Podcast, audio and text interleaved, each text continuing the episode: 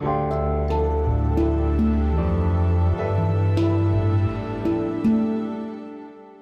schreiben das Jahr 2023 und das hier ist die sogenannte Gegenwart.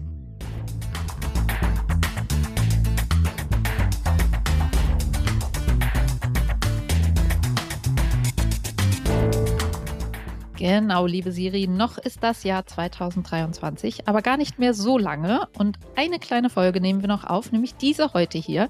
Mein Name ist Nina Power und ich begrüße alle, die zuhören zu unserem Feuilleton-Podcast. Und ich grüße Ijoma Mangold, der mir jetzt zugeschaltet ist. Hallo Ijoma. Wie nett, dass du mich begrüßt. Das ist die ideale Voraussetzung für einen guten Podcast. Ohne Umgangsform geht's ja bekanntlich nicht. Liebe Nina, worüber wollen wir heute reden? Tatsächlich ist das eigentlich gewagt oder zu konventionell? Darüber können wir auch diskutieren. Wir wollen über Weihnachten reden. Dies ist unsere letzte Folge vor Weihnachten. Und normalerweise sagt man, wir wollen es hier weihnachtlich machen. Hm, naja, vielleicht auch, aber eher als ein Nebeneffekt. Wir wollen nämlich keine, keine Keksrezepte äh, mitteilen, sondern das Fest, wie es zu unserem Podcast passt, eher ein wenig soziologisch unter die Brille nehmen. Genau, wir wollen es schon ernst nehmen. Bitte schaltet nicht sofort ab, ihr da draußen. Ähm, wir wollen über die gesellschaftliche Rolle von Weihnachten noch einmal an und für sich sprechen. Wir wollen über Bilder sprechen, über Chiffren, über die Frage danach, ob Weihnachten nicht eigentlich längst gecancelt gehört, woher es eigentlich kommt, über Rentiere, Sterne, Folklore, Konsum, Weihnachtskritik, Gender-Aspekte, Markus Söder, Martin Luther. Klingt das nach einer guten bunten Weihnachtstüte für dich, Ijoma? Das klingt nach einer sehr bunten Weihnachtstüte, wobei ich bin ja weihnachtlich so streng sozialisiert worden. Wundertüten, die darf es zur Einschulung geben. Nun denn, wir starten traditionsgemäß mit dem Gegenwartscheck. Soll ich anfangen oder möchtest du anfangen? Ich fange gerne an. Ja, Ijoma, also meinen ersten Check, den ich mitgebracht habe, das passiert mir selten, dass ich etwas vorschlagen will und dann eine Hörerin es auch schreibt. Also es passiert erstaunlich selten, ist aber ganz wunderbar. Das spricht ja für die Beobachtung. Du setzt mich unter Druck, dann kann ich den Punkt gar nicht verweigern, wenn es schon zwei Datenpunkte gibt, die die Beobachtung belegen. Genau. Und der geht, äh, der Vorschlag geht voll auf die zwölf in die Weihnachtszeit. Äh, so wie ihr letztes Mal ja über den Adventskalender gesprochen habt, über die schwer hängenden, eventisierten, selbstgebastelten Kalender für Kinder oder in Partnerschaften, ähm, setze ich noch einen drauf, beziehungsweise Eva mit um, unserer Beobachtung und zwar dem Phänomen ein Wichtel zieht ein. Das hat sich schon durchgesetzt hin äh, in die Drogerien, in die Konsumwelt, aber auch sie ähm, zitiert einen Spiegel-Bestseller, der heißt Ein Wichtel zieht ein, ein Wichtelbuch. Heute zieht ein Wichtel bei uns ein. Also es geht um die Figur des Wichtels, der so eine Mischung. Ähm, in Amerika kennt man das Phänomen, glaube ich, äh, unter äh, The Elf on the Shelf, also eine kleine Wichtelfigur, die nun auch noch im Advent in die Wohnung einzieht. Man kann in den Drogerien kleine Wichteltürchen, so ein Set kaufen. Das ist dann eine kleine Figur und er hat eine kleine Leiter und eine kleine Tür, durch die er durchgekommen ist und der zieht in die Wohnung ein in der Adventszeit. In Skandinavien heißt er irgendwie Nisse, dänisch für Wichtel. Und es ist eine Figur, die in der Wohnung so kleine Streiche spielt die man natürlich als Eltern dann herstellen muss. Also der könnte dann zum Beispiel in einer Socke schlafen oder irgendwas ans Fenster geschmiert haben oder ein bisschen Mehl ausgekippt haben und die Kinder suchen den dann jeden Tag und ähm, finden ihn und am Tag schläft er natürlich, also er bewegt sich nur nachts. Also es ist einfach noch eine mythische Figur, die hier einzieht, eine Tradition, da können wir gleich im Hauptthema drüber reden, so was für Traditionslinien da aufgegriffen werden. Ich finde es so faszinierend, weil es eigentlich letztlich genauso wie bei eurem Adventsvorschlag ähm, dafür spricht, die, die Überfrachtung der Adventszeit. Man könnte ja auch sagen, gut, warum nehmen wir nicht im Januar noch eine Figur oder ein Brauchtum, ja? Also ähm, nein, diese, diese Wartezeit, als wäre sie nicht schon voll genug, wird jetzt noch durch ein Wichtel ergänzt. Ja, ich glaube, dass dieses Phänomen unaufhaltsam ist, auch wenn es mir selber direkt noch nicht begegnet ist. Die Vermehrung des Advents- und Weihnachtspersonals scheint mir äh, unbestreitbar ähm, ein Trend zu sein. Äh, ich selber, ich habe es schon angedeutet, habe ja eher etwas strengere Vorstellungen, warum da jetzt auch noch ähm, so Wichtel aus dem hohen Norden rumturnen sollen. Naja, wenn es dem Kindersegen dient, Warum nicht? Der Punkt sei dir damit gegeben. Ich werde die Augen wach halten, wo mir die Wichtel begegnen, hoffentlich nicht in meiner eigenen Wohnung. Dankeschön, Ijoma. Was hast du mitgebracht? Ich habe was mitgebracht, was jetzt wirklich äh, gewissermaßen ganz und gar selbst erlebt, ist mir aber äh, absolut signifikant zu sein scheint, ähm, nämlich für die äh, Wirkung der ja fabelhaft funktionierenden Übersetzungssoftwares. Ich war am Wochenende in München und ähm, weil die Hotels so teuer waren, dachte ich, schaue ich mal, ob es was, was es bei Airbnb gibt. Gab es tatsächlich ein Zimmer, eine sehr schöne äh, Wohnung und der Host, Host, sagt man immer, der Host, der Gastgeber. Du bist selber ein Host, Ijoma. Stimmt, ich bin hier. Ich bin ein Podcast-Host, aber kein Airbnb-Host. Der Host jedenfalls kommunizierte natürlich mit mir, sehr immer ganz, ganz wichtig bei all diesen Plattformen. Wie schnell hat man geantwortet? Dafür gibt es dann fünf Sterne. Es wird also immer ein Übermaß an prompter Kommunikation geleistet. Und äh, wir schrieben uns auf äh, Deutsch, war ja irgendwie naheliegend. Und als ich dann aber tatsächlich an die Tür klopfte und er die Tür öffnete oder ich spazierte da die Treppe hoch und er stand schon in der Tür, sprach er mich auf Englisch an.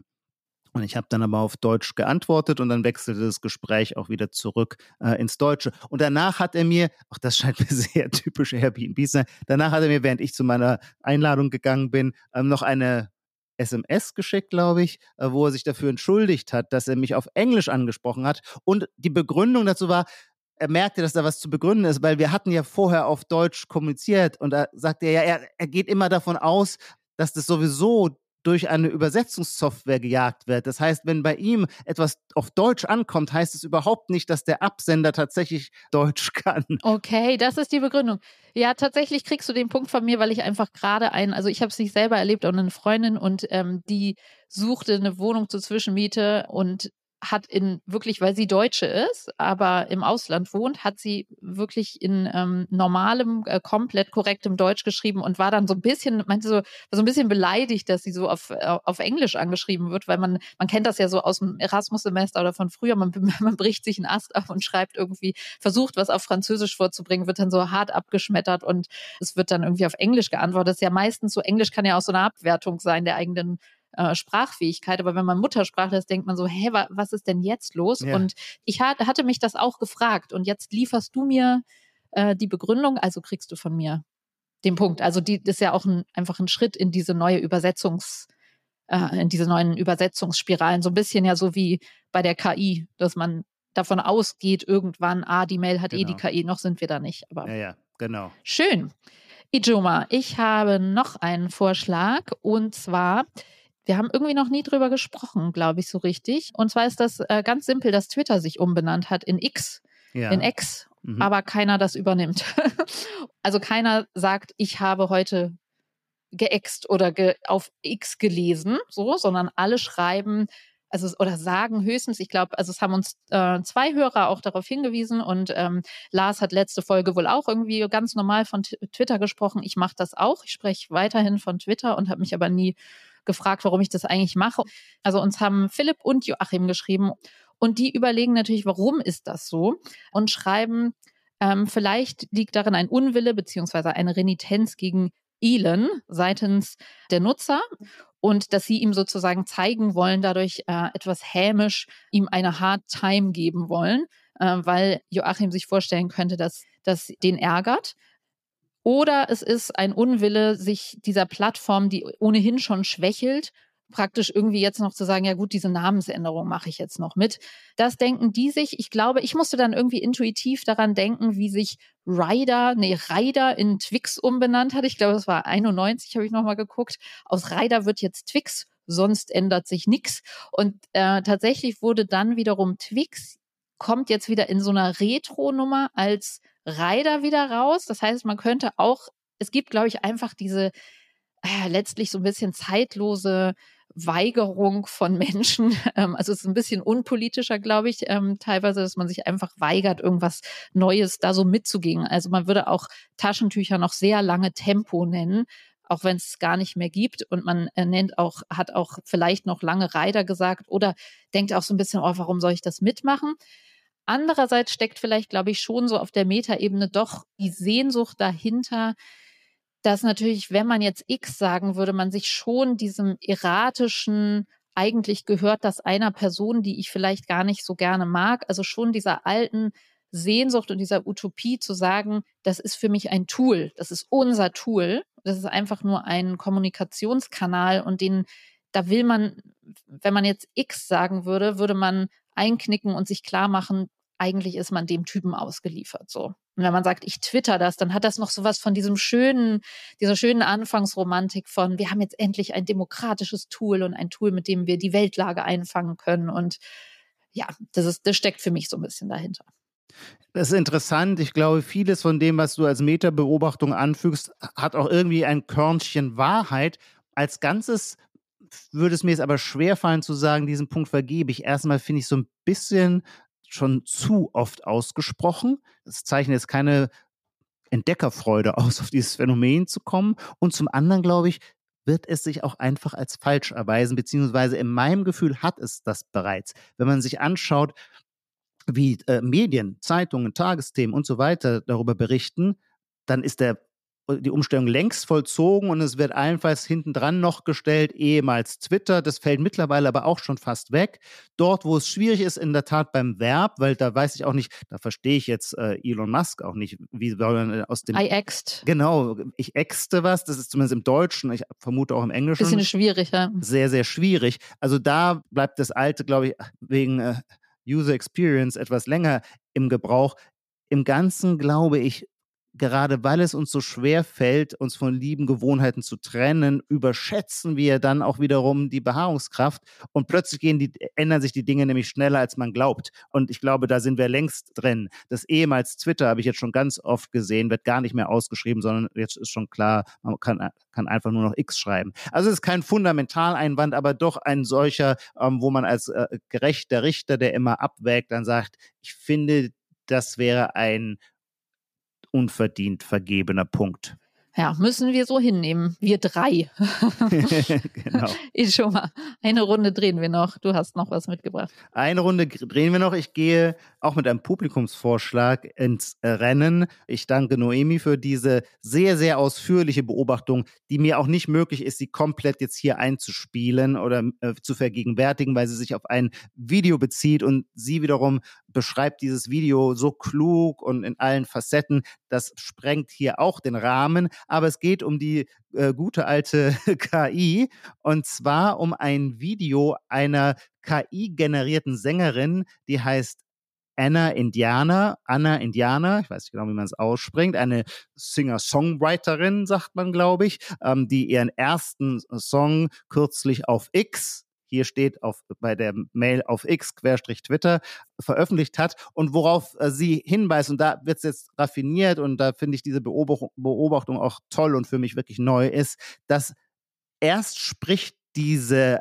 Anna Indianer, die sitzt in ihrem häuslichen Umfeld, irgendwie im Wohnzimmer vor so einem Mikrofon und begrüßt die Zuschauer und sagt, ihr werdet gleich meinen ersten Song hören. Aber sie selber ist natürlich auch bereits, Anna ist künstlich generiert, ist selbst ein AI-Produkt, weshalb es zu diesem, was man äh, diesen Uncanny Valley-Moment nennt. Also man hat das Gefühl schon starker Künstlichkeit. Also eine doppelte Künstlichkeit. Die KI-generierte Person genau. sagt, jetzt mache ich KI. Ist das die Idee? Genau, das ist die okay. Idee und zwar jetzt aber mhm. nicht doppelt, sondern im Grunde dreifach, aber es ist genau der Gedanke, um den es der Naomi geht und den ich auch so interessant finde. Genau, ist diese doppelte Künstlichkeit, die dann noch ergänzt wird und nicht ergänzt wird, sondern ganz stark ausgestellt wird. Das wiederum würde Lars gefallen, der ja immer diese Unterscheidung vor der Bühne, hinter der Bühne, Hinterbühne für so entscheidend hält, weil die Hinterbühne wird jetzt mit eingerückt, denn in dem Moment, wo Anna anfängt zu singen, zu Gitarrenklang, wird äh, links unten eingeblendet der Code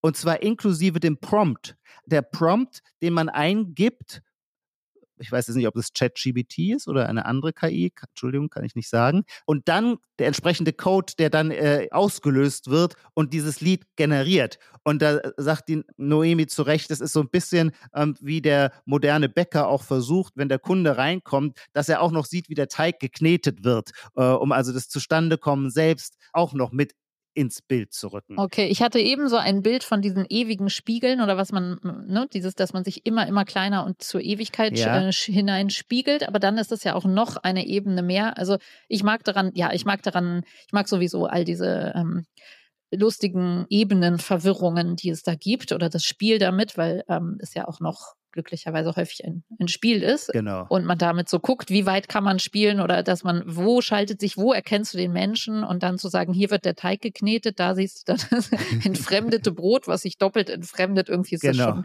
schon lustig. Ja, kriegt ihr den Punkt. Kriegt Danke sehr. Mir. Das freut mich. Ijoma, wir wollen über Weihnachten sprechen wir machen eine Weihnachtsfolge. Es ist, du hast ja schon gesagt, es ist so ein bisschen gewagt. Du hast sehr mhm. darauf gedrängt, dass wir sie machen. Ihr hattet schon ja. mal eine Folge, da habt ihr so ein bisschen viel über. Da ging es eigentlich um Glauben. Da war Weihnachten der Anlass, aber wir haben tatsächlich äh, über den Glauben geredet. Genau. Und vielleicht ist auch unser Zögern, kann man eine Weihnachtsfolge machen? Ist ja schon Teil dieses Ganzen, so kann man bei dieser Folklore mitgehen. Es hat schon diesen, diesen leichten Zweifel, ob das eigentlich noch Zeit gibt, ob das Gegenwart ist, ja, ob das mhm. zu unserer sogenannten Gegenwart gehört oder nicht. Und ähm, man kann natürlich auch noch mal, was wir nicht machen wollen, man könnte auch ganz viele äh, das Genre Weihnachtsfolge mal aufspießen. Wollen wir nicht machen, aber so, äh, da habe ich nochmal drüber nachgedacht, weil es gibt ja von ganz vielen Serien. Ich habe früher in den 90ern mit Freundinnen zusammen immer ähm, sehr gerne äh, Emergency Room geguckt, ja. diese Arztserie oder auch bei Akte X. Es gab immer so die Weihnachtsfolge. Und die mhm. Weihnachtsfolge hat meist hat häufig Überlänge und man man weiß, was kommt, nämlich eine Verdichtung von einer Handlung, irgendeiner Art von totalem Exzess und einer, ja, schon irgendwie eine Katastrophe auch, glaube ich, sowas, sowas Explodierendes. Also ein Höhepunkt, man kann es sagen, so ein Klimax und Versöhnung, habe ich mir ja aufgeschrieben. So eine, so am Ende ja. wird es dann doch gut, aber es kann auch Einsamkeit und Brüche natürlich ähm, implizieren. Aber es geht ab in Weihnachtsfolgen und genau tatsächlich haben wir ja letzte Folge, die wir zusammen aufgenommen haben, über The Bear äh, gesprochen und haben, glaube ich, auch einmal gesagt, ja, wir sprechen bestimmt noch über die Weihnachtsfolge. Haben es dann gar nicht gemacht, weil wir, glaube ich, zu viel zu besprechen hatten.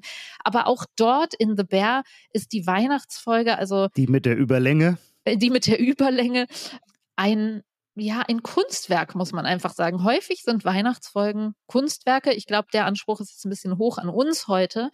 Aber so wie es da abgeht, also wir haben The Bear jetzt oft schon ähm, empfohlen und ich würde aber sagen, wenn ihr eins nur von dieser Serie seht, guckt euch die Weihnachtsfolge an, weil es wirklich ein Kunstwerk ist. Es ist jedenfalls auch völlig typisch dafür, wie äh, seit langem würde ich sagen, und wenn ich sage seit langem, meine ich immer, seit ich so denken kann, äh, mit Weihnachten umgegangen wird. Es gibt ein Unbehagen an Weihnachten und eine Unvermeidlichkeit von Weihnachten. Das Unbehagen rührt daher, dass es unter Süßlichkeitsverdacht steht und natürlich unter Konsumverdacht. Und gleichzeitig steht es immer unter dieser gleichwohl hohen Erwartung. Und an hohen Erwartungen kann man menschlicherweise immer nur scheitern. Und aus diesen Rahmen oder Randbedingungen hat sich in den letzten 40 Jahren, würde ich sagen, äh, ein neuer längst ausgeleierter, in gewisser Weise längst ausgeleiertes Genremerkmal herausgestellt. Weihnachten heißt totale soziale Katastrophe. Weihnachten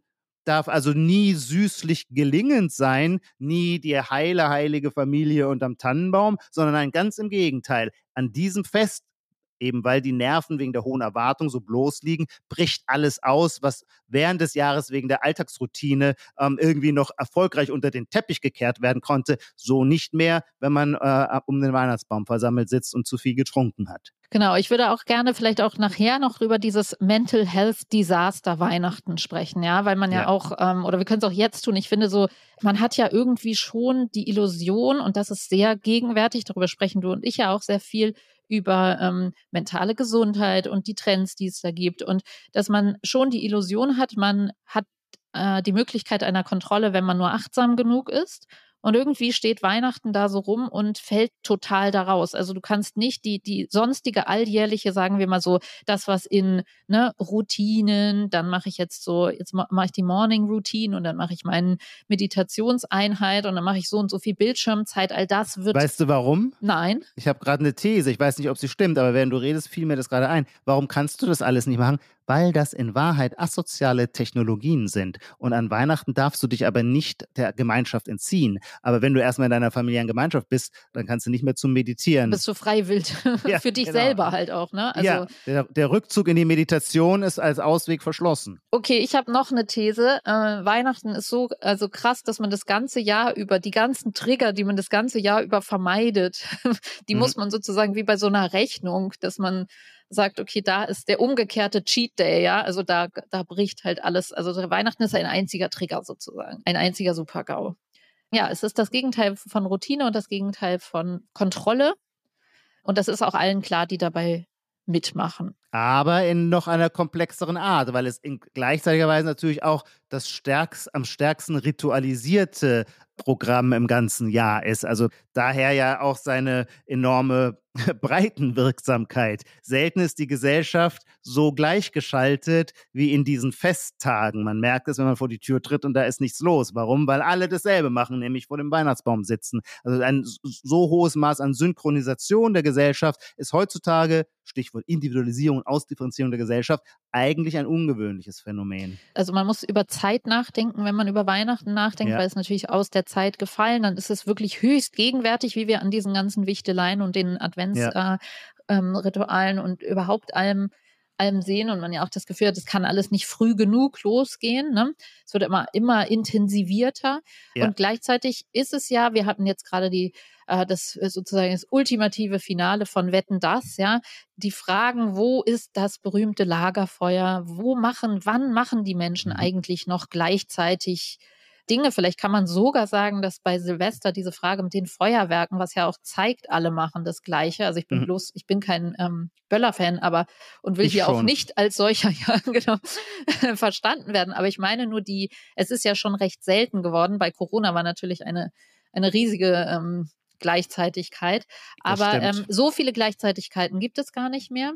Und auch die Frage danach, darf das noch so sein? Ne, natürlich. Ne? Also ist das überhaupt was Erstrebendes, dass alle das Gleiche machen? Ja, weil ja. das natürlich schon wieder so ein bisschen ja, also wenn man sich nochmal klar macht, wir haben es ja vorhin schon angeteasert, sollte das nicht längst gecancelt werden, wenn man mal zurücktritt, ja, dann feiern wir da auch einen alten weißen Mann mit einem alten weißen Bart. Wir feiern eine heilige Familie, die wir sonst irgendwie das ganze Jahr über dekonstruieren oder diese in irgendwelche Triggerpunkte und ähm, Abstand und äh, Therapie und ähm, ja, so, so Machbarkeit aufteilen. Wir essen rotes Fleisch und ähm, leben gleichzeitig in einem Land, wo viele das gar nicht feiern äh, oder nicht diese Tradition haben. Meistens äh, sind das ähm, erschöpfte, unbezahlte, care-arbeitende Mütter, die letztens las ich auf Twitter, auf X, Entschuldigung, dass äh, hier ich mache meinen Kindern, bei uns kommt nicht der Nikolaus, sondern der Mamilaus, um den Kindern zu zeigen,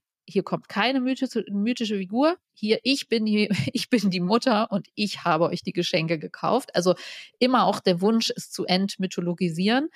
Und es gibt ja auch diesen, diesen Wunsch zu sagen, oder vielleicht in internationaleren Unternehmen, wo man dann eher schreibt, Happy Holidays, Seasonal Greetings, also wo frohe Weihnachten einfach nicht gesagt wird, weil man sagt, das ist nicht mehr, ähm, wir zwingen Leute nicht in unsere Mehrheitsgesellschaft rein. Ui, das waren jetzt aber unendlich viele Punkte. Oh, Entschuldigung, ich habe dich beballert. das ist wahrscheinlich die Angst, in der Weihnachtsfolge zu trivial zu wirken, die da aus mir spricht. Ich, ich steige jetzt aber einfach mal nochmal bei dem Anfang, den du gemacht hast, an und die Frage, äh, ist diese Form gesellschaftlicher Synchronisierung was Legitimes oder was Schlechtes? Ähm, und, und, und da würde ich einfach sagen, naja, in der Synchronisierung, aus ihr entsteht der Druck. Also der Psychodruck unter Weihnachtsbaum ist ein Ergebnis einer Außensteuerung. Es wird einem von außen vorgegeben, ab jetzt muss es besinnlich sein und wer da nicht reinpasst gewissermaßen, es ist ein letztes Moment von Konformismus, wenn man so möchte, der gerät dann unter die Räder. Umgekehrt ist es aber, du hast es ja auch schon gesagt, okay, Silvester ist natürlich auch noch, ich liebe Silvester auch wegen dieser Synchronisation. Ich würde sogar umgekehrt sagen, gerade weil wir ansonsten so individualisiert sind, dass wir kaum noch Gemeinsames teilen, haben solche Festtage, wo es dann doch dazu kommt, für mich eher noch an Bedeutung gewonnen. Und das kann man zum Beispiel von Ostern nicht sagen, obwohl es ja eigentlich das strengere und christlich auch bedeutendere Fest ist. Aber das hat keine äh, gesellschaftlich synchronisierende Kraft mehr. Aber das ist bei Weihnachten eben doch der Fall. Wir haben es auch bei Fußball. Ich interessiere mich jetzt selber gar nicht für Fußball, aber dieses Moment, dass plötzlich dann alle zumindest bei einer WM über dasselbe reden, das gefällt mir daran auch. Interessanterweise ist ja auch Fußball dann wiederum das, was tatsächlich zwischen den Jahren schweigt, wenn ich das richtig begreife. Da passiert ja, an gar Weihnachten nichts. auch. Also wenn ich das richtig ja. begreife, ich bin da auch nicht dabei, aber es gab diesen Basketball-WM-Moment, ne, wo dann mhm. alle, also man hat ja schon das Gefühl, irgendwie wird Gleichzeitigkeit mit autoritärem, ja, ja. mit Zwang Ja, genau. Korreliert das? Man könnte jetzt sogar noch weitergehen und sagen, ist das besonders irgendwie Deutsch und Faschismus, alle machen das Gleiche? Ist das so ein Horror, der uns da irgendwie so ein bisschen anhaucht? Ja. Aber es ist schon so ein bisschen so, ich will mir das nicht geben, so dass die Gruppe mir das jetzt äh, äh, aufdiktiert. Und gleichzeitig könnte man natürlich auch sagen, hey, auch dieser also die Adventszeit, was wir gerade besprochen haben, wie das ausgeschlachtet wird oder auch Halloween oder gerade weil Fußball abgenommen hat, ja. Oder gibt es neue Momente? Dann gibt es so einen Marathon, da machen aber auch nicht alle mit, wird auch nicht live übertragen. Also die, die Abnahme davon korreliert das mit dem sich stürzen regelrecht oder dem totalen Überdrehen in diesen vier Wochen des Advents zum Beispiel. Oder wenn so etwas aufkommt wie eine Basketball-WM-Finale, wo ein Überraschungserfolg, wo plötzlich alle, also es hat ja schon, also für mich, vielleicht ist das so eine Journalistinnenkrankheit, aber für mich hat das immer doch was ganz äh, Tolles oder wie so eine Krönung. Also ich stürze mich, ich mache, ich bin da voll in der Gegenwart und stürze mich auf solche Momente und finde das unglaublich äh, toll, wenn alle das Gleiche machen. Ja, vor allem, ich glaube, die Kritik an der Gleichzeitigkeit als Fremdbestimmung ist auch immer ein bisschen kurzsichtig. Man versteht es aus dem Bedürfnis heraus, sich selber als Individuum zu definieren. Aber natürlich sind die großen Zivilisationsleistungen immer das Ergebnis von solchen ähm, Kollektivsteuerungen. Das ist ja die Hauptthese. Von Yuval Harari, ne? Ja, genau. genau. An den habe ich auch genau. gerade gedacht, der dann ja. das als Evolution oder als mhm. Gewinn beschreibt, dass irgendwann ja. die Gruppe so groß wurde, weil man eben nicht nur mit seiner grunzenden Herde von irgendwie ein paar Leuten genau. von Höhle zu Höhle zieht und sagt, in dem Moment, wo du Arbeitsteilung und Organisation brauchst. Und ich glaube, ich habe es jetzt vergessen, aber da gibt es ein, ein, eine, eine Masse, ab der man. Ja, so 130 Leute. Bei 130 mhm. Leuten kann man sich gewissermaßen noch gegenseitig vertrauen. Man braucht in dem Sinne zum Beispiel auch dann kein Geld, sondern man weiß, du schuldest mir noch diesen Dienst, du hast mir damals geholfen, jetzt helfe ich dir und so weiter. Aber das begrenzt halt dann die Gemeinschaft quasi auf die Größe einer Horde. Und wenn du aber größere, was dann mit der Sesshaftwerdung der Fall ist, erste Staatsgründung im Zweistromland, ähm, dann brauchst du eine übergeordnete Idee, die gewissermaßen implementiert wird, wie so eine Software, äh, die dann dazu führt, dass verschiedene Organismen das Gleiche tun, ohne dass sie unmittelbar direkt gesteuert werden, sondern wir werden gesteuert von der gemeinsamen Idee. Und diese Idee ist in der Regel dann eben eine Staatsidee oder eine Gottesidee, eine, aber e, etwas Ideelles, das aber alle inkorporieren. Und äh, das führt dann zu dem notwendigen Gleichmarsch, um Pyramiden zu bauen das zentrale Element scheint mir dabei immer, und da sind wir dann wirklich total bei Weihnachten, die Strukturierung von Zeit zu sein. Und Zeit hat ja sowieso erstmal auch was Erschreckendes in ihrer Endlosigkeit, in ihrer Unendlichkeit. Da kommt sie einem sinnlos vor, weil man selber sich darin schlecht verorten kann und keine Struktur reinkriegt. Also müssen wir in den Gleichklang der rinnenden Sandkörner, die durch die Sanduhr rauschen, müssen wir Struktur bringen und Religionen machen das in, auf allen Erdteilen und zu allen Zeiten eben durch heilige Kalender. Und ähm, die erfolgreichste Form in unserem Abendland zumindest, die Zeit zu strukturieren, ist, glaube ich, tatsächlich diese Adventszeit bis Weihnachten. Und die ist eben die Ankunft des Herrn wird als Vorlauf auf dieses Moment des Heils selber schon strukturiert und wird zu einer eigenen Jahreszeit, ja, so wie wir ja auch sonst, wir brauchen, hätten, also zum Beispiel für einen Europäer ist es ja so schön, die Tropen sind, aber jeder Europäer vermisst die Jahreszeit. Warum vermisst er die Jahreszeiten? Naja, weil sie dem Leben Struktur geben. Und, ähm, und so ist es, glaube ich, auch mit der Weihnachtszeit. Es ist schon interessant, dass du das sagst, so der, ähm, dem Horror letztlich der endlosen Zeit, weil ja eigentlich der Horror all, äh, von uns Menschen ist, dass die Zeit nicht, ja. also ne, das ist ja, ja, wieder dieses berühmte Spiel, wir wollen nicht unendlich leben, aber irgendwie ja. endlich auch nicht. Aber gerne länger. ja, länger, weiß ja, ja, irgendwie schon. Aber ist das dann die Lösung? Ist es je nee. lang genug? Mhm. Aber unendlich wäre auch irgendwie der Blick in den totalen Abgrund. Das ist schon interessant, äh, wenn man einfach äh, genau keine Strukturierung hätte dass das dann, ja, auch da vielleicht und auch da könnte man soziologisch sagen, naja, wir sind natürlich jetzt in auch durch Corona einer, einem Gleich, einer Gleichzeitigkeitsexplosion, die dann natürlich auch ja. viel zu Streit geführt hat und was vielleicht Aber die auch doch soziologisch auch hochinteressant war, oder?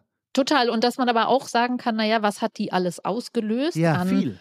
Homeoffice und äh, Zeitrechnungen. Und Podcasts. Podcasts, Podcasts die, die, nicht ohne Zufall ihre Geburtsstunde in der Stimmt. Pandemie erlebt haben. Genau, dass man sagen kann, naja, diese Ortlosigkeit und Zeitlosigkeit, also wenn man, oder diese, wir hatten ja jetzt in der letzten Folge oder vorletzten Folge die, die Abschaffung des Casual Fridays, also auch Werktage geraten durcheinander. Man kann natürlich sagen, all das ergießt sich praktisch, die Sehnsucht nach Struktur ergießt sich dann in den Advent. Und deswegen ist mein Einwurf, kann man nicht auch mal den Januar ein bisschen aufmöbeln oder den Februar, weil alle wissen, danach kommt doch der wahre Horror der dunklen Jahreszeit. Das kann man stimmt. nicht da nochmal ein paar mythische, irgendwelche Lichterfiguren einbauen, statt irgendwie so ein bisschen Karneval, was auch nicht überall so ist. Das funktioniert dann halt doch nicht, weil es vielleicht einfach um das Symbol geht. Es geht um Gleichzeitigkeit und um Struktur als. Wobei der Punkt, den du jetzt angesprochen hast, schon sehr wichtig ist. Ich würde schon sagen, der soziale Erfolg, um mich etwas zynisch auszudrücken, der soziale Erfolg von Weihnachten hängt auch zusammen, dass wer auch immer es war, meinetwegen die Kirche, äh, ihn so geschickt kombiniert hat mit der dunklen und kalten Jahreszeit. Ähm, also es kommt ja nicht nur durch den Heiland das Licht in die Welt, um uns zu erlösen aus dem irdischen Jammertal, sondern es ist auch ein. Auch durch die Lichterkette. Sondern durch die Lichterkette kommt auch Wärme äh, in unsere Wohnungen, in unsere Herzen, während es draußen kalt ist. Und wir holen den grünen Weihnachtsbaum herein, weil er der immer grüne ist. Also diese strukturelle Kopplung von jahreszeitlichen Bedingungen mit dem Heilsgeschehen war schon verdammt geschickter Schachzug. Also deswegen, man bedauert ja automatisch immer ähm, die Menschen von der südlichen Hemisphäre, die Argentinier, die Chilenen, ähm, die Südafrikaner, äh, weil sie Weihnachten im Sommer feiern müssen. Ja, also auch da wird es dann irgendwelche entsprechenden ähm, Rituale geben, aber natürlich ist es für uns. Ja, die hängen die Weihnachten, in Argentinien hängen die die, die Weihnachtsgeschenke draußen in den Baum, also in einen, dort nicht in den Weihnachtsbaum, sondern in einen realen Baum. Mhm. Und ähm, ich glaube, der wird dann mit so Angeln heruntergeholt. Das erinnere ich jetzt aber nicht mehr ganz genau. Also in der Tat, man hat dann ein ganz anderes Ritual, das gar nichts mehr mit dieser Heimeligkeit zu tun hat. Und auch wenn du sagst, also das Licht, ja, es geht ja, also klar, Licht, Hoffnung, Heimeligkeit, natürlich auch Kitsch, die Angst vor Kitsch, darüber können wir auch nochmal sprechen. Aber auch, ich glaube, in der aktuellen Ausgabe der Zeit gibt es einen äh, Text, wo sich eine Kollegin im Entdeckenressort sehr tief in die ähm, Herrnhuter Sterngeschichte, mhm. den hatten wir ja hier auch nicht umsonst mal als Gegenwartscheck, als es so explodiert ist und als der ähm, das Jahr, ganze Jahr über hing oder hängt jetzt. Ähm, den gibt's ja auch in, äh, es gab so eine Ukraine-Version mit ähm, Blau-Gelb und die Kollegin ähm, kniet sich da in diese Bieterei in, ähm, auf Ebay und so, dass man für so einen Stern teilweise 1000 Euro bezahlt. Also ähm, und die Umsätze von dieser äh, Firma in den letzten drei Jahren, ähm, was ja vielleicht dann auch kein Zufall ist, um ähm, die Hälfte hochgegangen sind. Also auch da die, die, ja, die Chiffren und die äh, konkreten Produkte ähm, gehen schon durch die Decke.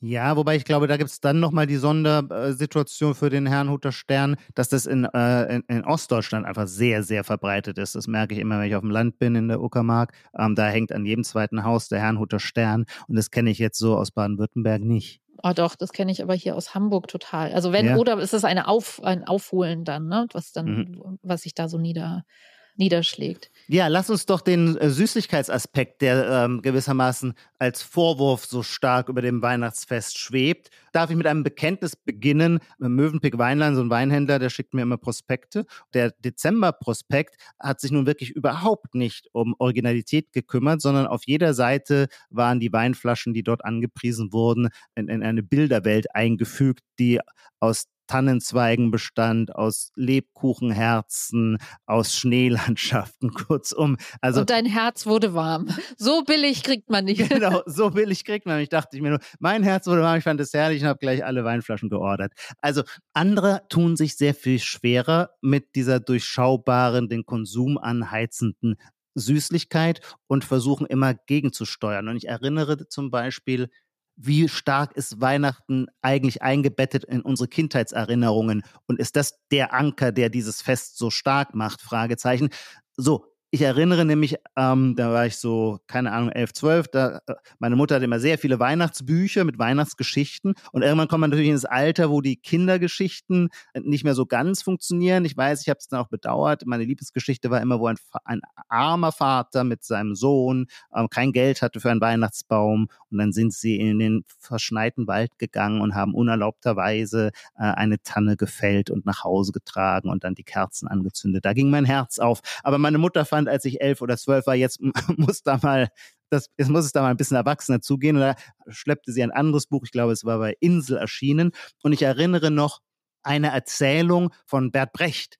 Die reagiert genau auf dieses Süßlichkeitsproblem. Die heißt Das Paket des lieben Gottes und sie spielt in Chicago im Jahre 1908 und versucht gewissermaßen alles, was mit Sentimentalität zu tun hat, auszuschalten. Sie erzählt nämlich von einfachen Arbeitern, die kein Zuhause haben, die keinen Job finden, weil, weiß ich, in den Fleischfabriken gerade wieder alle gekündigt bekommen haben und die der einzige Trost es eigentlich ist, äh, so viel Geld zusammenzukratzen, dass sie abends ein kleines Glas Whisky trinken können und die treffen sich immer in derselben Kaschemme und die Kaschemme ist hässlich und ungemütlich und auch an Heiligabend hocken sie da und die Stimmung wird auch nicht besser, obwohl es Christkind geboren worden ist vor 1908 Jahren und dann kommt aber, kommen irgendwie drei Jungs, zwei zwielichtige Gestalten, aber es sind alles zwielichtige Gestalten da rein. Und die haben aus irgendeinem Grund, keiner weiß warum, ein bisschen mehr Kohle locker und laden alle ein.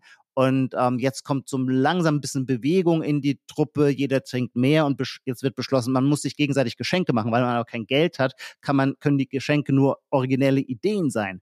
Und da gibt es auch einen Typen, bei dem der immer die Augen angstgeweitet aufreißt, wenn von der Polizei die Rede ist und alle ahnen, der hat was auf dem Kerbholz, der fürchtet die Polizei. Und so sagt sich der Wirt, reißt mal aus dem äh, Telefonbuch äh, oder aus dem Adressbuch die Seiten mit Polizeistationen raus und die verpackt die in Zeitungspapier und schenkt sie dem, dem armen Kerl. Und als es, über, äh, es überreicht wird, bleibt der an dem Zeitungspapier hängen und plötzlich strahlt sein Gesicht, weil da steht, dass ein Verbrechen, für das er in Ohio gesucht wird, längst aufgeklärt ist und es klar ist, er hat damit nichts zu tun. Das ist das Paket des lieben Gottes. Und da sieht man, wie Bert Brecht, der berühmt geworden ist mit dem Satz, glotzt nicht so romantisch, versucht, das Weihnachtsfest entschieden zu entromantisieren, aber ganz auf die frohe Botschaft kann er auch nicht verzichten. Es gibt dann eben doch das glückliche Moment und dann wird eben auch dieses äh, kalte am Lake Michigan vom kalten Wind vom See herüber gewehte Fest in Chicago 1908 doch auch wieder etwas Heimeliges. Es ist halt die Frage, es gibt ja schon immer die Leute, die sagen, wir machen Anti-Weihnachten, wir machen da nicht mit, wir ziehen uns raus. Also das, was du eingangs gesagt hast, man kann sich da nicht rausziehen. Ja. Das ist halt die Frage, kann man sich da rausziehen? Das ist so wie ein Geburtstag, kann man sich aus dem Geburtstag rein, rausziehen. Ne? Das, mhm. Dieses Datum macht etwas mit einem. Kann man sich das ja eigentlich wie so eine, oder wie Liebeskummer. Also du könntest jetzt auf die Malediven fliegen und dich da an den Strand setzen und trotzdem würde dich das Gefühl erwischen, weil ja. du einfach weißt, ähm, der, der Mensch läuft noch rum und atmet noch und das macht dich fertig. Also ja. genau wie das Datum. Ich meine, du müsstest schon lange vorher und lange danach noch weg sein, damit du gar nicht mehr weißt, wann Heiligabend ist. Also es hat schon sowas von einem, einem Fluch auch für alle, die dies oder äh, allein schon, weil sie sich mit anderen Menschen dann umgeben und die dann irgendwen erwischt es dann vielleicht doch immer. Irgendwer ist dann doch gerührt oder enttäuscht, weil er doch irgendwie, weil das Anti-Weihnachten nicht aufgeht. Ich würde gerne noch mal ein Genre ansprechen, ja. wenn man es jetzt so ein bisschen, äh, es gibt das Genre der Weihnachtsfolge, es gibt aber auch das Genre, weil es gerade um Süßlichkeit geht, der rührigen Weihnachtswerbung. Und jedes Jahr kommt eine. Ich glaube, Edeka gab es mal. Mhm. Was gab es noch? Verschiedene, so jedenfalls. Und dieses ja. Mal ist es auch ein Überraschungserfolg von so einem irischen Pub. Also der ist auch super schlecht, äh, kennen viele bestimmt, weil es so viral gegangen ist. Ein, ähm, ein kleiner Clip, der wie immer, also sehr, sehr häufig geht es da ja um die schlimmste Einsamkeit am Anfang. Ganz kurz, um welches Produkt geht es? Oder es geht um, um, um einen Werbeclip, also ja. nicht so groß aufgemacht wie eine Edeka-Werbung, ähm, sondern einen kleinen Clip von einem irischen Pub. Ein irischer Pub macht Werbung? Ja, eine Kneipe. Im Internet, genau. Ah, ja. Und deswegen ist er auch super schlecht gefilmt. Oder zumindest äh, merkt man, nee, nein, aber man merkt so, es ist nicht, es ist jetzt kein großer, keine große Firma steckt dahinter so. Aha. Am Anfang siehst du, wie es ja häufig so ist, du siehst halt schlimme Einsamkeit, du könntest sofort losheulen. Das haben die ja alle an sich, dass man eigentlich sofort losheult. Da geht es dann um einen meistens auch alte, einsame Menschen, so, äh, die dann halt ähm, durch diesen Clip in die Öffentlichkeit, also das, was du im ganzen Jahr über hast, ist ja auch irgendwie so ein Vorwurf an Weihnachten. Ja, da ist es dann plötzlich wichtig, ja, da guckst du einmal kurz hin, da gibst du dann dem Bettler Geld und dann nicht mehr, ja. ne? So, wobei man da natürlich auch sagen könnte, na ja, immerhin da, ja. Also, Absolut. Ja. Da wird am meisten gespendet, da machen manche Menschen dann ehrenamtliche Arbeit, die sie sonst nicht machen würden. Also es hat schon diese Kraft.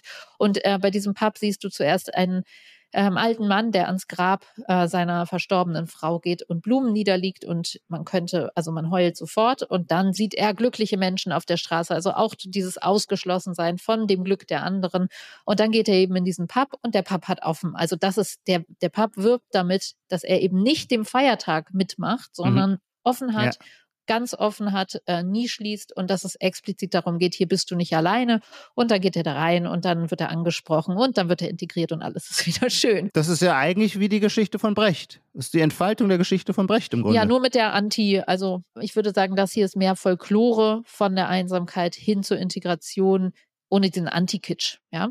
Ja. Mhm. Also ist, da, da, könnte man sagen, es ist Kitsch. Es ist nicht so gut gefilmter Kitsch, aber es ist Kitsch, genauso wie so eine Edeka-Werbung oder eine, ja, einfach so, das ist ja die, das ist die, das simple Narrativ zu sagen, von Einsamkeit hin zu Wärme, hin zum Licht, hin zu der Gemeinschaft. Ich erinnere tatsächlich mit Schrecken, es gab so zwei Jahre, äh, beginnende Jugendlichkeit, lass mich so 16 oder 17 gewesen sein, wo die Feierlust so groß war und die Angst, man könnte irgendwas verpassen, so groß war, dass ich tatsächlich obwohl es meiner Mutter das Herz brach, am Heiligabend erst sehr spät, aber dann doch so um 24 Uhr nochmal in die Stadt gezogen bin, um mich mit anderen Freunden in der Kneipe zu treffen. Eine herzlose, ein herzloser Akt. Ist doch so, ich dachte, das gehört dazu, dass gerade Leute, die in die Provinz ah, ja. zurückfahren, dass die dann immer danach noch feiern gehen und ihre Freunde treffen. Das schon, aber man macht, wir hatten dann irgendwann das später so am 23. und vielleicht auch am 25., aber nicht am 24. Vielleicht können wir noch mal einmal auf dieses Wichtelthema zurückgehen oder auf die grundsätzlichen, also wenn ich an Weihnachten denke und an das total, ja, an diese heile, heilige, Familie, ähm, muss ich immer an die Buddenbrooks denken. Also innerlich öffnet sich die Flügeltür bei mir. Ich habe es vor Ewigkeiten gelesen, aber es öffnet sich eine großbürgerliche Flügeltür und man läuft hinein in das Licht. Die große pseudo-heilige Familie läuft hinein in das Licht zum Baum, zu den Kerzen, natürlich zu echten Bienenwachskerzen und alles ist ähm, der kleine Hanno ist das, glaube ich, der Sohn in der Geschichte, der ja sonst eher der verweichlichte Loser ist, kriegt dann irgendwie ein großes Holztheater, glaube ich, geschenkt. Also es ist, es ist fast so. Puppentheater, ja. Ja, also diese Weihnachtserinnerungen, du hast es ja gerade mit der Kindheit gesagt und gu wirklich gute Kunst, Literatur und äh, Filme oder, oder ja auch Bilder schaffen es bei uns. Mir ist schon klar, dass ich komme wirklich nicht aus einer Großfamilie und ähm, wir hatten nicht so eine Flü Flügeltür und so weiter und so fort, aber es fühlt sich fast an wie eine Kindheitserinnerung von mir, wenn ich an, wenn ich die Wörter oder allein schon, wenn ich an, allein schon, wenn ich das Triggerwort Lübeck sehe, ja. dann ähm, geht das, geht dieser Film in mir los. Also die enorme Macht, die auch solche Kulturprodukte, wie wir sie hier nennen, haben, ja.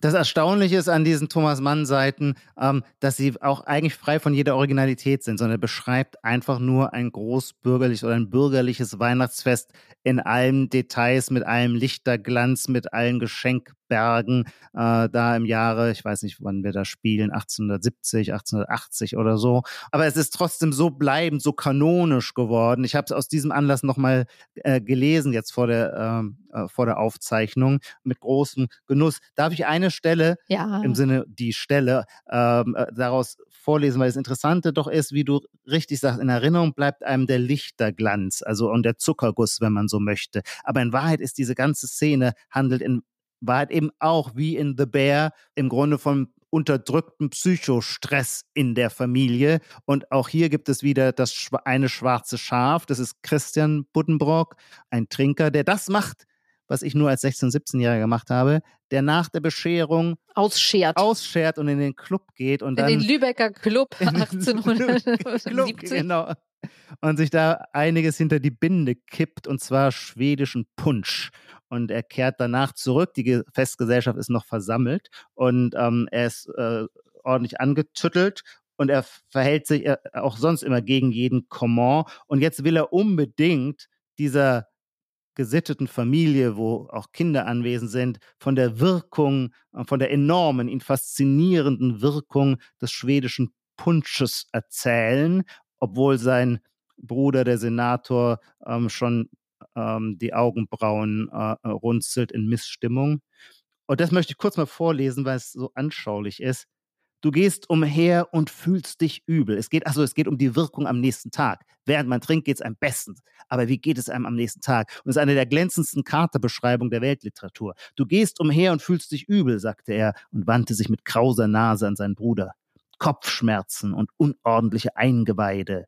Nun ja, das gibt es auch bei anderen Gelegenheiten. Aber du fühlst dich schmutzig. Und Christian rieb mit gänzlich verzerrtem Gesicht seine Hände. Du fühlst dich schmutzig und ungewaschen am ganzen Körper. Du wäschst deine Hände, aber es nützt nichts. Sie fühlen sich feucht und unsauber an, und deine Nägel haben etwas Fettiges. Du badest dich, aber es hilft nichts. Dein ganzer Körper scheint dir klebrig und unrein. Dein ganzer Körper ärgert dich, reizt dich. Du bist dir selbst zum Ekel. Kennst du es, Thomas? Kennst du es?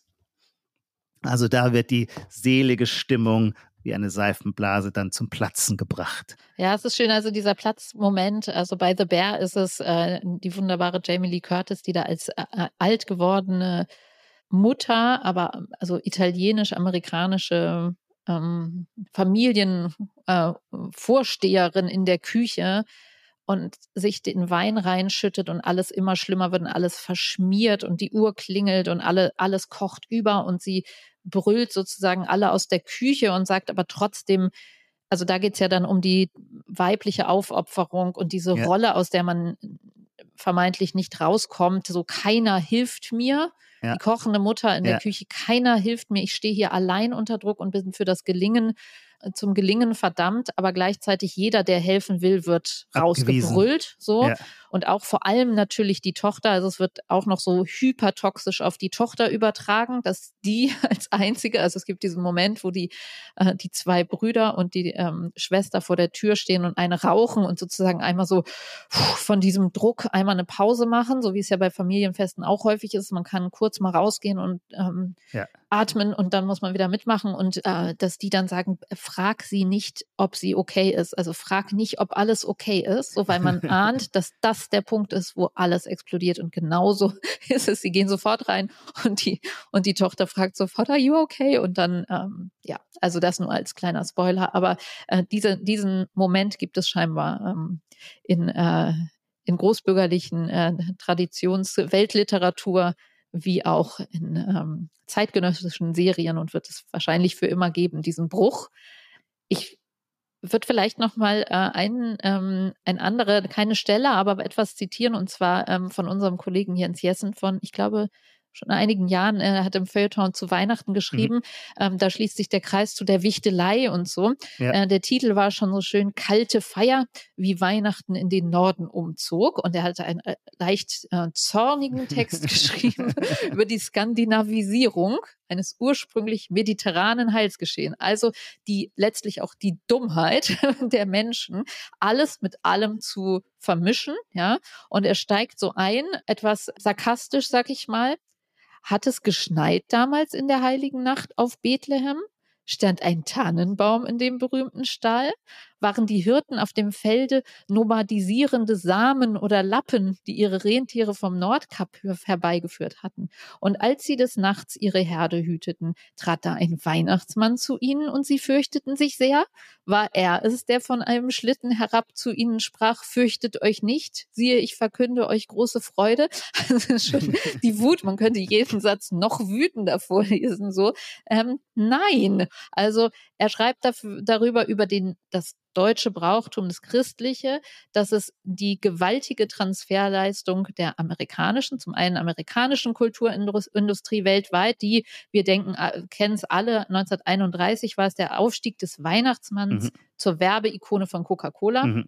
Erstaunlicher Vorgang und wie dann die ähm, ein Weihnachtsgedicht, das die das Rentier, ja, ich meine diese bekloppten Rentier oder schönen, wie auch immer, diese Rentier auf, äh, wie sagt man, Haarreifen, die es gibt, überhaupt die Karriere von auch das Rudolph the Red-Nosed Reindeer übersetzt wird jetzt in Kindergartenlieder über Rudolph das Rentier. Also es wird so versucht, ne, es gibt immer so diesen, es gibt diesen Moment, wenn ja, wenn Traditionen übernommen werden, die noch sehr frisch sind, genauso wie bei Halloween keiner, die Kinder noch nicht diese Reime, also es braucht einfach zwei Generationen, bis die Reime vertraut klingen, weil so klingen, klingen sie echt noch sehr holprig, ja. Also die Süßes oder Saures, dann gibt's ja so so diese Reime, die dann so sehr, sehr erfunden klingen. Und genauso ist das mit dem Rentier. Das hat es vielleicht jetzt langsam geschafft, in die Folklore der Jüngeren überzugehen. Aber äh, wie man an Jens Jessens Text sieht, ist es eigentlich, ähm, sagt der Rudolf, der seither durch Comics, Lieder und Filme tobt und als beleuchtete Skulptur auch in deutschen Vorgärten steht,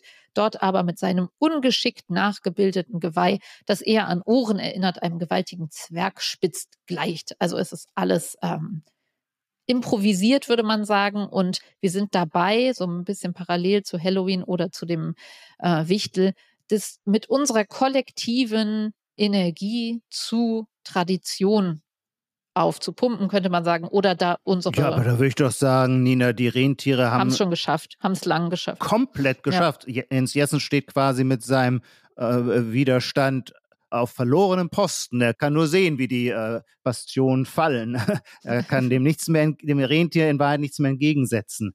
Äh, es ist interessant, äh, Jessen spricht das auch darauf an, äh, äh, erwähnt es auch an anderer Stelle in seinem Text. Ursprünglich ist das Christkind, das war mir vorher auch nicht klar, erst von Martin Luther eingeführt. Und Martin Luther wiederum ist, glaube ich, eine zentrale, ein zentrales kulturgeschichtliches Datum für unsere Art, Weihnachten zu feiern. Weil er, der entlaufene Mönch, wie man ihn ja zu Recht nannte, heiratet nun seine berühmte Katharina und diese Familie wird dann eigentlich für 200 Jahre für den deutschen Kulturprotestantismus zur idealen Familie. Und Familie und Weihnachten sind ja immer total sowieso eng verbunden, denn was da im Stall von Bethlehem passiert, äh, ist ja die Geburt der heiligen Familie. Und als ein Nachklang dieser heiligen Familie versammelt sich dann unterm deutschen Weihnachtsbaum die heile Familie. Der Inbegriff der heilen Familie sind tatsächlich die Martin Luther und Katharina und ihre Kinder.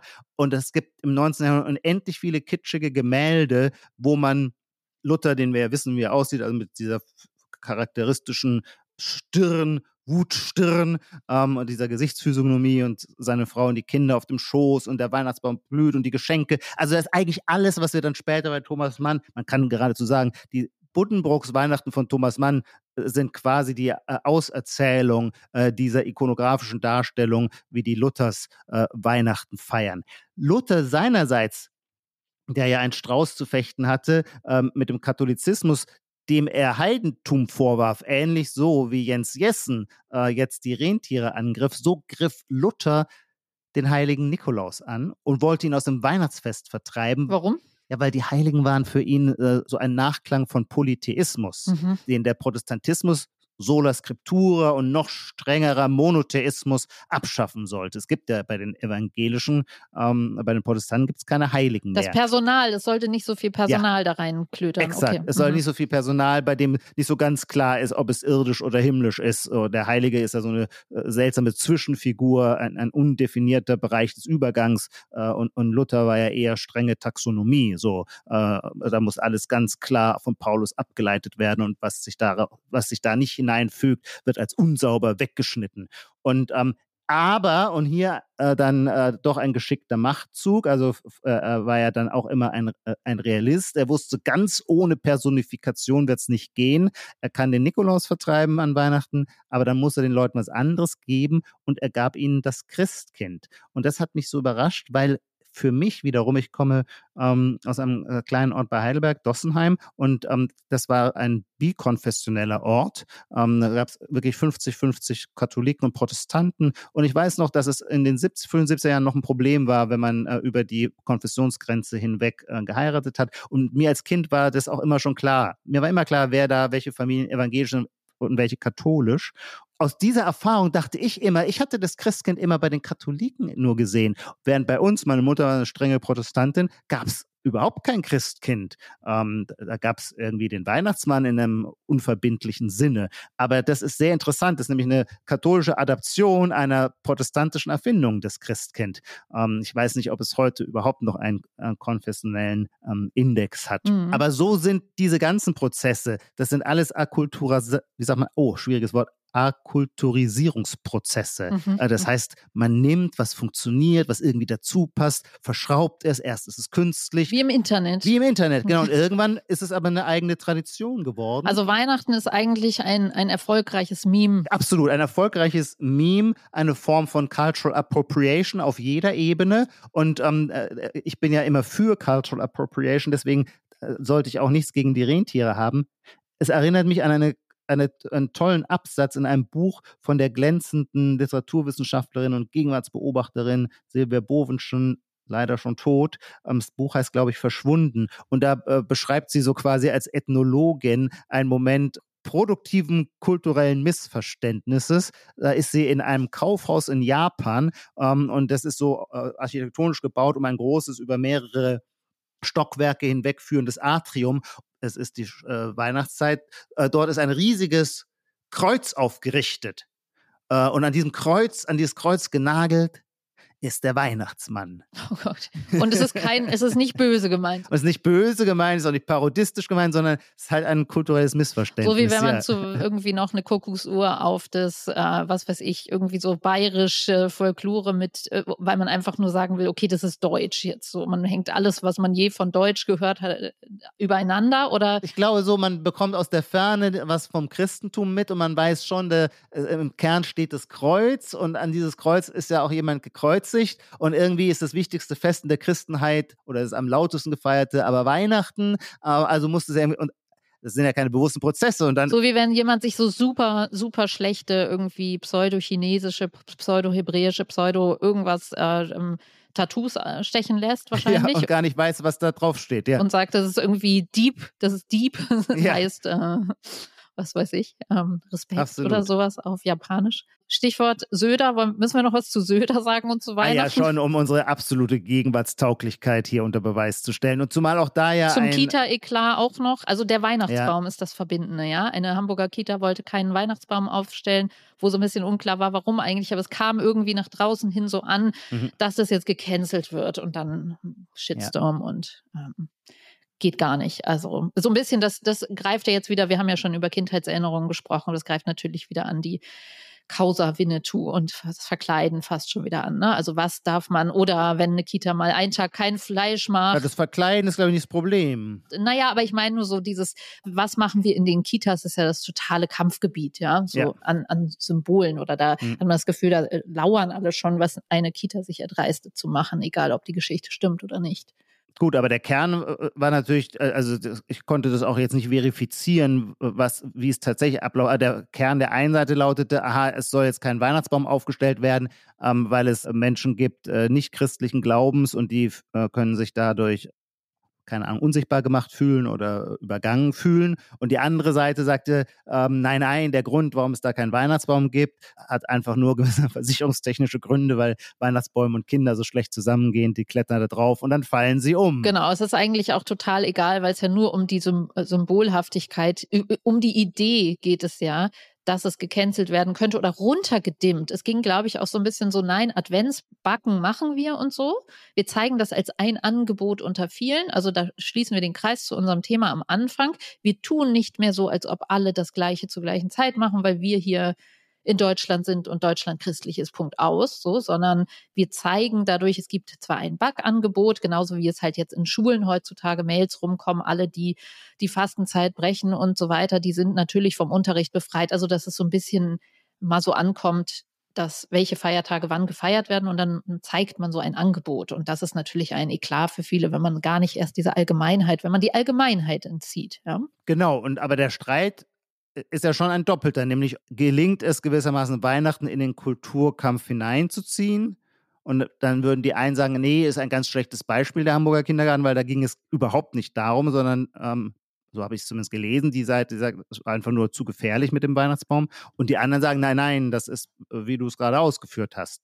Das wären dann die zwei Fraktionen oder Lager, die sich da gegenüberstehen. Und tatsächlich ist ja das Weihnachtsfest in Amerika ganz stark, äh, ein Zankapfel ganz stark Teil ähm, des Kulturkrieges und hat sich ja auch mittlerweile, würde ich sagen, auch in Deutschland auf der Ebene von Firmenkommunikation doch auch so durchgesetzt, dass man sich jetzt kein gesegnetes Weihnachtsfest wünscht man sich, glaube ich, schon aus der letzte Mohikaner äh, seit 20 Jahren nicht mehr, aber frohe Weihnachten äh, wird eigentlich in der Firmenkommunikation auch nicht mehr verwendet, sondern das, was man in den USA dann eben konfessionsneutral Seasonal Greetings nennt. Oder einfach bleiben Sie gesund, ja. Also, bleiben Sie gesund, ja, ja, genau. Was war mit Söder und dem Weihnachtsbaum los? Oder den sieht man ja auch mit Rentierpullis jetzt so durch die Gegenwart hopsen wieder? Der bezog sich auch auf diese äh, Aktion in Hamburg und sagte, äh, ganz schlimm, das kann ja wohl nicht wahr sein, jetzt soll uns der Weihnachtsbaum genommen werden. Und daraufhin reagierte, das fand ich auch sehr lustig, äh, Karin Göring-Eckardt, die, glaube ich, lange, ähm, also die äh, äh, äh, prominent hohe ähm, evangelische Kirchenämter innehatte. Und die wollte wollte nun so als ich bin äh, durch etwas intellektuelle Arroganz den äh, Markus Söder deklassieren, indem sie ihm vorwerfen wollte, dass er gar keine Ahnung vom christlichen Kalender habe und äh, ver verwies darauf, dass man äh, in der Adventszeit, womit sie natürlich in der Sache recht hat, keinen Weihnachtsbaum aufstellen soll. Überhaupt schon mal nicht, ja. genau. Da gibt es nur den Adventskranz. Schön ist ja auch immer diese Formel, was Söder gesagt hat, haben wir denn keine anderen Probleme, weil das kannst du natürlich in diesen all diesen Debatten dir immer gegenseitig als Schlamm ins Gesicht schmeißen. Ne? Also so der, ja. der sich aufregt, sagt, haben wir keine anderen Probleme, aber der, der sich dagegen aufregt, sagt, auch haben wir keine anderen ja, Probleme. Ja, also so die Nichtigkeit und die Wichtigkeit. Söder hat dann aber tatsächlich einen, einen Fehler, einen Malheur ist ihm dann unterlaufen mit seinem Adventskranz auf seinen Selfies. Er hat ja eine sehr aktive Art, äh, auf X unterwegs zu sein. Und da äh, auch diese was ich auch ein bisschen komisch fand, habe ich noch nie gesehen. Die vier Kerzen waren unterschiedlich lang, was ja erstmal Sinn macht, wenn man sagt, okay, dann ist die längste die für den ersten Advent und die kürzeste die für den vierten, sodass die quasi sich am Ende äh, alle äh, die gleiche Höhe haben. Aber er hat tatsächlich angezündet die, die, die, niedrigste, also in der umgekehrten Reihenfolge. Da wurde ihm auch Ungeschicklichkeit dann vorgeworfen. Wobei da sich die Geister auch scheiden, oder? Ob man die neue anmachen darf, weil damit sie gleich hoch sind oder ob man ja. nicht das sozusagen unangetastet, also ob das nicht ja. der Bruch ist, ja. Also das und überhaupt auch bei auch bei der schönen The Bear Weihnachtsfolge, man könnte jetzt noch eine Stunde übers Essen sprechen, tun wir nicht, aber oh, ja. auch da gibt es so einen Bruch, ein, ein, ja, eine Todsünde, dass, da geht es dann um dass man an Weihnachten eben diese Mutter ein Essen zubereitet, was angeblich eh keiner mag, ein, ein Teil des Essens und es irgendwie immer sieben Fische sein müssen oder so. Und dann einer bringt ein Fischgericht mit und wird von allen sofort, also als hätte er sozusagen ja. sie beleidigt, alle sofort beleidigt, wird eigentlich da rückwärts wieder rausgeschmissen. Also es ist hoch aufgeladen. Dann lass uns zum Schluss doch noch einmal die Grundsatzfrage klären. Der, äh, dieser Hauptvorwurf gegen Weihnachten, es sei zu einem Konsumfest ähm, äh, degeneriert der äh, gerade so aus dem kulturprotestantischen Milieu sehr gerne erhoben wird. Da würde ich dich gerne fragen, ist es ein Problem oder ist es nicht sogar ein strategisch genialer Schachzug? Die Verschränkung von Weihnachten mit dem Konsum sichert äh, dem Fest sein ewiges Überleben und damit werden auch äh, Atheisten gewissermaßen und Agnostiker am 24. Dezember Abgeholt. daran erinnert, dass da mal was war. Abgeholt. Ja, genau. ich weiß nicht, ich glaube, das ist dann so ein strategisch, also oder wie strategisch das ist, aber es ist auch, äh, wenn ich mich daran erinnere, was irgendwie vor ein paar Weihnachten ähm, in der Kirche fragte, dann ja. der Pastor, was, was findet ihr an Weihnachten am tollsten? Und alle Kinder schrien sofort Geschenke. Das ist ja einfach ähm, nicht nur die Atheisten, sondern vor allem die Kinder, oder? Dass man den Anker ja. wirft nach unten und sagt, naja, ja. solange du da Zucker und Geschenk reinballerst, wird es schon sich. Ähm, aber wahrscheinlich ist es, ähm, würde ich sagen, eine, eine anthropologische Konstante, dass man wird bei euch unterm Weihnachtsbaum die Weihnachtsgeschichte vorgelesen? Nicht unterm Weihnachtsbaum, ja. Also hm? Also ich will jetzt nicht über mich so viel reden, ich weiß nicht, wie interessant das ist, aber in, in einem Teil der Familie wird das fortgeführt, sagen wir es mal so ein bisschen abstrakt. Ich frage nur so, weil Weihnachten natürlich auch als Instrument der sozialen Distinktion dient. Mhm. Ähm, und zwar, in, äh, was das Richtige und Wahre ist, muss da gar nicht definiert sein, aber jeder hat das Gefühl, so wie die anderen Weihnachten feiern, das so ist ja eigentlich die Schwundstufe. Ja, genau. Ich sage nur Kartoffeln mit Würstchen oder was da auch Eben, noch an, an genau. Verbrechen stattfindet ja, in manchen Verbrechen, Häusern genau. dieses Landes. Oder ich bin so aufgewachsen, dass dass ich es un, das wurde mir so, da, wo ich reinsozialisiert, Leute, die Weihnachtskugeln am Weihnachtsbaum haben, sind kulturelle Barbaren. Trash. Trash, das ist Trash. Da dürfen nur Stroh, handgemachte Strohsterne dran hängen. Ähm, ich habe mich von diesem Erbe zum Glück befreit und ähm, äh, bei mir hängen auch jetzt bereits ähm, äh, an den verschiedensten Tannenzweigen Weihnachtskugeln. Ich liebe mittlerweile Weihnachtskugeln sehr. Das ist okay. Frag mal Katrin Göring-Eckert, ob das okay ist. Aber ich werde sie fragen, genau. Ijoma, ich habe noch eine Abschlussfrage, die lassen wir natürlich nicht aus und ich würde sie aber schon äh, themenintern lassen und zwar dich fragen, okay, jetzt kommt noch ein Wichtel dazu, können wir, wird der Advent immer weiter überfrachtet mit immer neuen Figuren oder ist es tatsächlich, wird diese, wird die Sehnsucht nach der Struktur nach der Zeitstruktur irgendwann doch dazu führen, dass wir in andere Bereiche des Jahres was Neues auslagern? Also würdest du sagen, da ist noch Platz, okay, den Wichtel nehmen wir noch rein, aber wirklich mehr können wir nicht mehr handeln. Und dann werden andere Bereiche des Jahres, wird es irgendwann noch so, ich meine, es gibt ja immer so Versuche, so mit Sommer zu feiern, aber im Sommer mm, braucht man mm. das eigentlich nicht noch mehr, ja. Also wird der, mm. wird es dann, ich sehe da vor allem den Frühling, dass man da noch ja, mal was reintut. Das Osterfeuer ist doch im Kommen. Ja, okay. Also hast du das Gefühl, also ähm, es ist eine schwierige zu beantwortende Frage, aber sehr interessant. Ich würde denken, ähm, für diese ganze Adventszeit, da ist jetzt wirklich enough is enough. Da brauchen wir jetzt eigentlich nicht noch mehr Personal. Und dann kommen, wie du zu Recht vorhin ja schon gesagt hast, diese wirklichen Arschkartenmonate, Januar und Februar. Und wenn du auf Föhr oder auf diesen Nordseeinseln bist, da gibt es dann tatsächlich so ein großes Fest. Das ist, glaube ich, der Tag, wo sich die Ehefrauen von den Matrosen verabschiedet haben und da brennen dann. Ja, das scheint mir aber so ein bisschen zu toxische Gender. Das eignet sich, glaube ich, nicht so. Nee, ich glaube, es hat nur das Problem, dass es so stark im maritimen Kontext mhm. verankert mhm. ist. Man braucht da schon die, äh, die Nordseeluft um die Nase. Aber das ist dann toll. Da äh, irgendwas mit B heißt dieses Fest, Birken, Birkelfest oder so. Mhm. Also da gäbe es, äh, äh da gäbe es ein bisschen Material, mit dem man spielen könnte. Aber ich, ich stimme dir zu, ähm, aus, äh, aber das ist zu lokal, das ist ein zu stark regionales Kulturgut.